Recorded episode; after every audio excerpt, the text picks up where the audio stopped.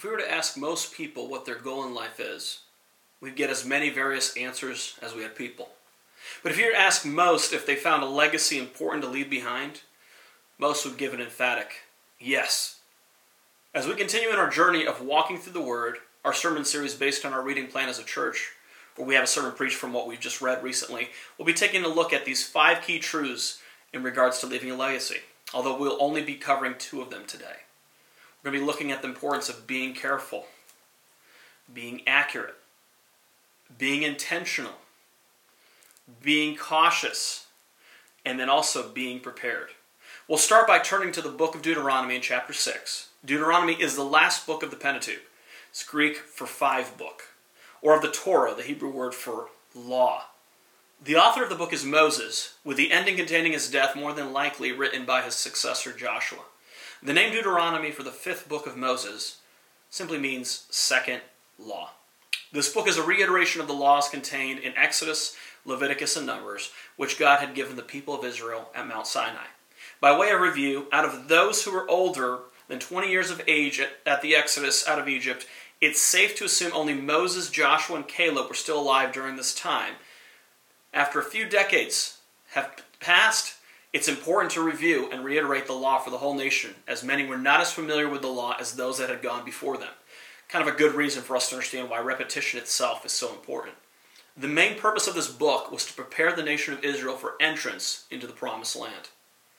As we work through the text, we'll see the importance of legacy spelled out in this text as Moses is giving them key truths as they are about to enter the promised land. Moses is trying to get the nation to realize they have a role to play in leaving a legacy as their ancestors did before them. We'll start by looking at verses 1 through 3 and the importance of being careful and alert. So the first point is be careful. Look at what we have here in Deuteronomy chapter 6, verses 1 through 3. Now, this is the commandment, and these are the statutes and judgments which the Lord your God has commanded to teach you, that you may observe them in the land which you are crossing over to possess, that you may fear the Lord your God, to keep all his statutes and his commandments which I command you, you and your son and your grandson, all the days of your life, and that your days may be prolonged. Therefore, hear, O Israel, and be careful to observe it, that it may be well with you and that you may multiply greatly as the Lord your God of your fathers has promised you, a land flowing with milk and honey. You see, the commandment here is the equivalent to the law as a whole. And Moses emphasizes specifically the importance of being careful to observe. The things that have been mentioned in the Decalogue, the Ten Commandments, the many other commandments that were mentioned, such as the ceremonial cleansing and the offering of sacrifices, those were important to be careful to observe. In fact, the phrase is found 15 times in the book of Deuteronomy. It's hard to argue that it's important. So, why would something like this be important to us today? Well, you see, the reality is many of us are very much like the nation of Israel when it comes to being careful to obey the things God has commanded us. Many of us, we say it this way, are careless or carefree when it comes to the commandments of Scripture. To put in proper context, we care more that others care about God's word and doing whatever it says, but assume that that same standard just does not apply to us. In fact, let's take a look at a few very practical examples in our modern context. How many of us in our current situation are complaining daily about our circumstances?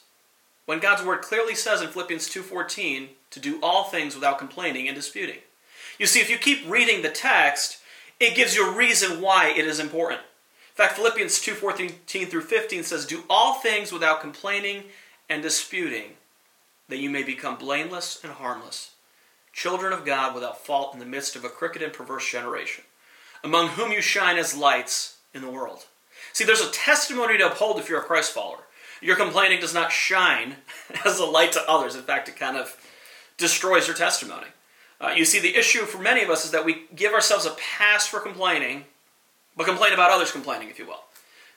Do we see any inconsistency here? Maybe it's something we need to think through. In fact, let's take a look at another one here. Colossians 3 9 says, Do not lie to one another. You see, here's the difficulty. Uh, we tell others we're praying for them sometimes, and maybe we've only prayed for them once. Yet we reiterate the fact that we have been praying for them. We say everything's fine in our families. When there's some real serious issues going on in the home. And our marriage may very well even be on the verge of collapse. We say our financial situation's horrible because of the government. You know, it's the common one that everybody keeps saying. Um, the truth is, maybe we blew a lot of the money last month going out to eat buying a lot of stuff on Amazon we didn't need to but wanted. Some of us lie by sharing how much we love everyone around us on Facebook and Instagram, only to keep trying to keep it all together while we're in our misery. You see, it's no small thing to be careful to observe because we fail so easily and frequently, and we give ourselves a pass because we've set ourselves up as God Himself and not being balanced in what God's Word tells us about who we are. We swing from thinking God loves everything about us, we can do no wrong, to He's just out to get me with some of us denying his very existence in the way that we speak of him and live. See, it's important to understand these commandments in Scripture, they were never there to harm us, but to be for our good and blessing. Realizing we can't keep them is an important point to admit, but it can't end there with a perpetual, I'm sorry, we keep offering God, with no care in observing to obey the commandments we keep breaking. If we've placed our faith in Jesus Christ, that is the ultimate first thing we must do believe on the Lord Jesus Christ. We've done anything that we can, now we can actually observe those things because we've placed our faith in Jesus Christ. If we've done that, we can now observe the commandments of Scripture as it's laid out clearly and specifically reiterated throughout the New Testament where Jesus actually raises the bar. You see, we need to see how important it is for us to be careful because the next step we need to be aware of if we're to leave a legacy, it's to be accurate. Number two, be accurate. Look at verse number four. It says this it says, Hear, O Israel, the Lord our God, the Lord is one. You shall love the Lord your God with all your heart, with all your soul, and with all your strength. You see, Moses, as he writes these words, is stressing the importance of being accurate. You see, in all the things that we do in this world, it's important to be accurate. If we're not accurate, we're going to be off in the measure of whatever it is that we're trying to do. If we're not accurate in the measurement of a lot of the things going on in our culture today, then we're not going to take the proper precautions, let's say, for even the disease that's being spread right now. You and I will not understand the importance of the commandments laid out in Scripture if we do not have an accurate understanding of who God is. As one author put it, Central to biblical theology is the affirmation of the oneness of God known as the Shema, which is the Hebrew term that begins verse 4. In its original historical context, the Shema set the Israelites apart from the nations that surrounded them.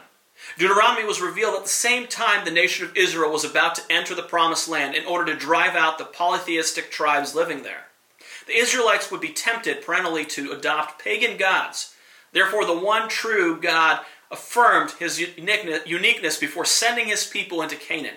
When Yahweh said that his people were to have no other gods before him, he did not mean that Israel could serve other deities as long as he had first place. Yet that's the way we seem to approach it. Instead, the prohibition against worshiping other gods is grounded in the Shema, because Yahweh is one, because he is God alone. There can be no service to any other so called deity. You see, we as Christians believe in the triune God, one God manifested in three distinct persons, having one essence and being. To this day, many Jews still recite the Shema twice a day during morning and evening prayers. To the Jewish mind, and even many Christians, sadly, uh, the idea of the Trinity was and is str- a struggle, making it very difficult to understand how the Father, the Son, Jesus are one. Here are some key passages for us to look at as we think through this important doctrine of the Trinity. In fact, we read in 1 Timothy for there is one God, and there is one mediator between God and men, the man, Christ Jesus. We see there's only one way to make things right with God, and that way is Jesus Christ, who is God. In Jude, we find, To the only God, our Savior, through Jesus Christ our Lord, be glory, majesty, dominion, and authority, before all time and now and forever. Amen. The only God there is, only one, and that God sent Jesus Christ, who said he and the Father are one to be our Savior. In Acts chapter 5, verses 3 through 4, we see an interesting account of somebody sinning against God, and the text is speaking specifically of the Holy Spirit. And it says, But Peter said, Ananias, why is it that Satan has filled your heart to lie to the Holy Spirit and to keep back for yourself part of the proceeds of the land. While it remained unsold, did it not remain your own? And after it was sold, was it not your, at your disposal? Why is it that you have contrived this deed in your heart? You have not lied to men, but to God. You see here that in lying to the Holy Spirit, Ananias was lying to God because the Holy Spirit is God. In fact, when we are sent out to make disciples of the nations, any believer, we're sent to baptize them in the name of the Father, the Son, and the Holy Spirit. So, why is this important that we get it right? Well, it's important because if we get this wrong, eternity is in the balance. Scripture tells us if we actually believe there's one God, it is not enough. As demons themselves believe God is one. In fact, James 2, verse 19 says, You believe that there's one God, you do well. Even the demons believe and tremble. It's not enough to affirm God exists. Demons know that and are actually more fearful of that than most of mankind. It's vital that we do what is stated later in the text. We see this. It says, You shall love the Lord your God with all your heart, with all your soul, and with all your strength. You see, this all starts by accepting that Jesus Christ is God. If he is not, then Jesus is nothing more than a good teacher with nothing to offer us but good morals in dealing with our neighbor. The whole book of James, in fact, tells us the importance of good works, which are a result of faith in the finished work of Jesus Christ on the cross. His perfect life lived, his death on the cross, and resurrection from the dead, conquering sin and death. You see, acknowledgement of God does not save. This is why the work of the Holy Spirit, the third member of the Trinity, the first third person of the Trinity, is so crucial because he gives us new life and gives us the actual ability to believe. Apart from him, we are literally the walking dead, according to Ephesians chapter 2. As we trust in the finished work of Christ, we are encouraged by this text to grow in our love for God. In fact, Jesus was asked this actual question by other religious teachers who thought of Jesus just like many do today, being a good teacher. In fact, we see this. It says, Then one of the scribes came and having heard them reasoning together, perceived that he had answered them well, asked him, Which is the first commandment of all? Jesus answered him, The first of all the commandments is this Hear, O Israel, the Lord our God, the Lord is one. And you shall love the Lord your God with all your heart, with all your soul, with all your mind, and with all your strength. This is the first commandment. And the second, like it, is this You shall love your neighbor as yourself. There is no other commandment greater than these. What's important to note here is that many of us jump to the golden rule, if you will. You know, most of us would kind of go, do unto others as you would have them do unto you, or love your neighbor as yourself without following the first commandment in loving God with all our heart, soul, mind, and strength. Um, I would argue that we're not doing well in loving others because we're not loving God with everything we have, which is really the point of this text here as we read. The idea here that both the Old Testament and Jesus is reiterating is that we are to love God with our entire being, which is conveyed slightly differently for a Jewish audience versus a Western culture, if you see some of the variations in how those words are spelled out in the New Testament and the Old Testament. But let's get to some of the specifics before we close out today. What are some ways we can be sure to love God with our entire being? Well, number one, make God's Word a priority in your life by studying and memorizing. Not just some exercise you do once a week on a Sunday or that your kids do in Awana, uh, but you make it a priority if you're a parent if you're a disciple of Jesus Christ, you make it a priority. You see, one of the reasons why David was a man after God's own heart is because he delighted in the law of the Lord. He would say phrases like, Open my eyes that I may see wondrous things from your law. Listen to what he says here earlier in Psalm 119, 9 through 12. He says, How can a young man cleanse his way? By taking heed according to your word. With my whole heart I have sought you. Sound familiar? Oh, let me not wander from your commandments. Your word I have hid in my heart that I might not sin against you. Blessed are you, O Lord. Teach me your statutes. You and I can't say we love God if we don't care to read the, the word, study the word, memorize the word. This is what made David so unique. And number two, how do we know that we, we're loving God? We care to actually obey God's commandments. Not just to know what they are. If God says to stay morally pure, we're paying attention to that and make sure that we don't have certain things infiltrate our mind through the distractions that are around us? Or do we still think many of us are immune? None of that will ever harm us. Well, listen to what Jesus actually says here. He says this in John chapter 14, verse 21. He says, He who has my commandments and keeps them, it is he who loves me. So here's a warning uh, stop saying you love God if you don't want to do what He says. Stop saying you love your neighbor if you don't care to tell them the truth found in God's Word. God is gracious and merciful. But Jesus didn't come because you just had a few personal issues to deal with. He came because you had sin separating you from a holy God who must and will judge sin because he's holy. You see, we don't love others if we give them a false picture of who God is. Don't fool yourself. So, in conclusion, what legacy would you leave today? You see, many people speak of what they wish they left behind. Let's cut to the chase. What if it all ended today? What legacy would you leave behind to those around you? Is it a legacy of faith? Is it a legacy of hope? Or is it a legacy of constant complaining about how everyone has it better than you and me? Seems to be the typical nowadays. Number two, what does your love for God look like? Can you sincerely say you love God with everything you have? Question is, do you even love God at all? Have you believed the good news of the gospel message? That Jesus came to save sinners and you are one? If you believe the gospel, are you making God's word a priority?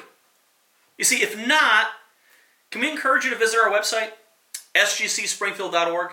Hit the discipleship tab under what we believe and download the F260 reading plan we're doing as a church.